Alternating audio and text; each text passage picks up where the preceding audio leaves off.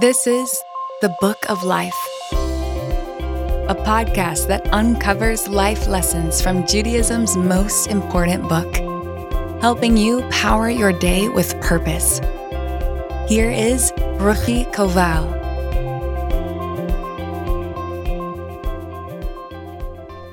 When I was writing my first book, Conversations with God Prayers for Jewish Women, I remember feeling somewhat overwhelmed during the writing process. Every now and then, I was overcome with feelings of inadequacy, like, who am I to write a book? Will anybody want to buy it? I expressed some of my insecurities with my publisher. So many people have written books on prayer, I said. Why should my book be any different? So my publisher told me, yes, many books have been written about prayer, but none of them have been written in your voice. That line really stuck with me. Writing a book is not just about the content or the facts, it's about the voice of the author. It's about shining a light through her particular prism. And the refraction of that light will look different depending upon who is shining it. In our Torah portion this week, we read of the passing of the torch of leadership from Moses to his most dedicated student, Joshua. The Torah states that Joshua never moved from Moses, meaning that he was constantly at his beck and call, learning from every small and big thing that Moses did. In fact, the Torah comments that Moses is compared to the sun, whereas Joshua is compared to the moon. What this means is that Moses shined a primary light on the world. The word light in Hebrew is or. The word Torah comes from the same root, and the word Mora, which means teacher in Hebrew, also comes from the same root. Moses' job was to shine the original light of Torah to the world. He shined a light of total clarity and total wisdom, which is something that nobody had done to that degree before him. But Joshua's job was not to actually make anything up or change anything, his job was to reflect the light of Moses, just as the moon does not have its own light, but rather reflects the light of the sun. It's interesting that while the sun shines consistently every day, I mean, not in Cleveland, but that's not because there is no sun, but rather because there are a lot of clouds. The moon waxes and wanes. Now, this doesn't mean that the moon itself grows smaller or larger. What it means is that the amount of sunlight that reflects gets smaller and larger. So the moon can only reflect what the sun gives it. It does not generate its own light. In many ways, every Torah teacher who came after Moses was more of a moon. At the very end of the Torah, the verse says in Deuteronomy chapter 34, verse 10 Never again has there arisen in Israel a prophet like Moses, whom God has known face to face. No one else ever existed like Moses because nobody else had that degree of connection to God. King Solomon says in his writings over and over again there is nothing new under the sun. Whatever we have, whatever we innovate, whatever people invent, is merely taking from the building blocks that already existed in the world and creating something different with the existing materials.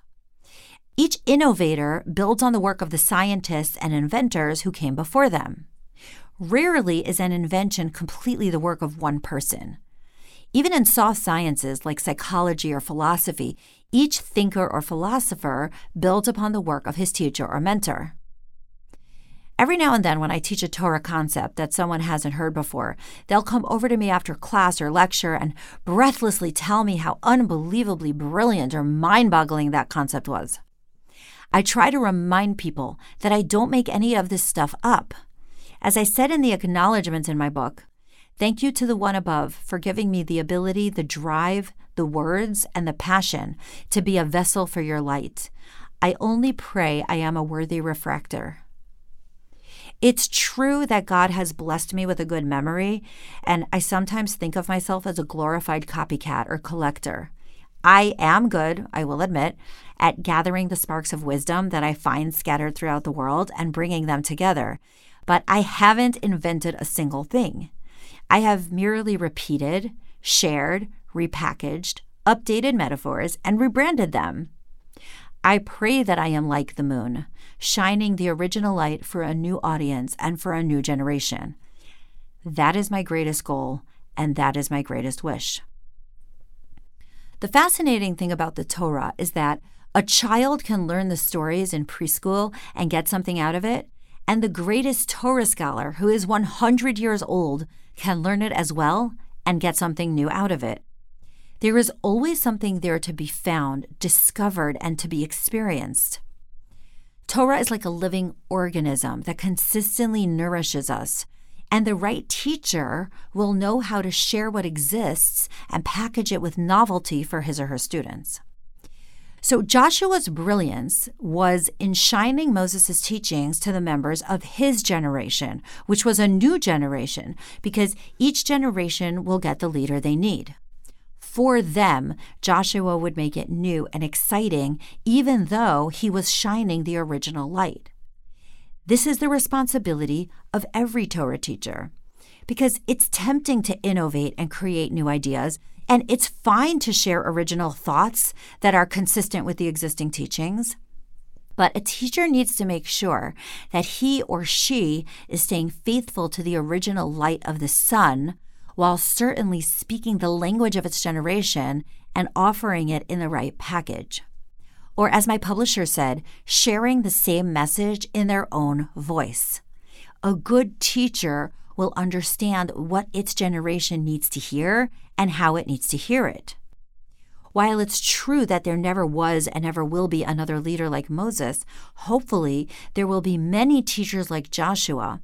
And although Joshua was clearly unique and special in being the devoted attendee of Moses, in a sense, anyone who teaches Torah, and this even includes if you've heard a beautiful concept and you wish to share it with a friend, or if you recommend a spiritual book that has moved you to someone you care about. So, in a sense, anyone who inspires another human being is functioning as the moon, reflecting that ancient light and thereby lighting the entire universe.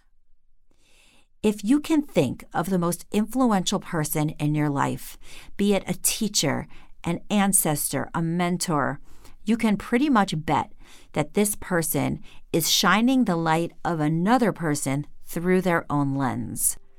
This person is a moon, and now it's our job to take what we have received and to turn around and be the moon for someone else. And that's actually how we change the world. This is the Book of Life.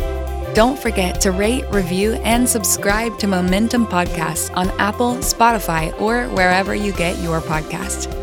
Join Ruchi again next time for more meaning and inspiration from Judaism's most important book to power your day with purpose.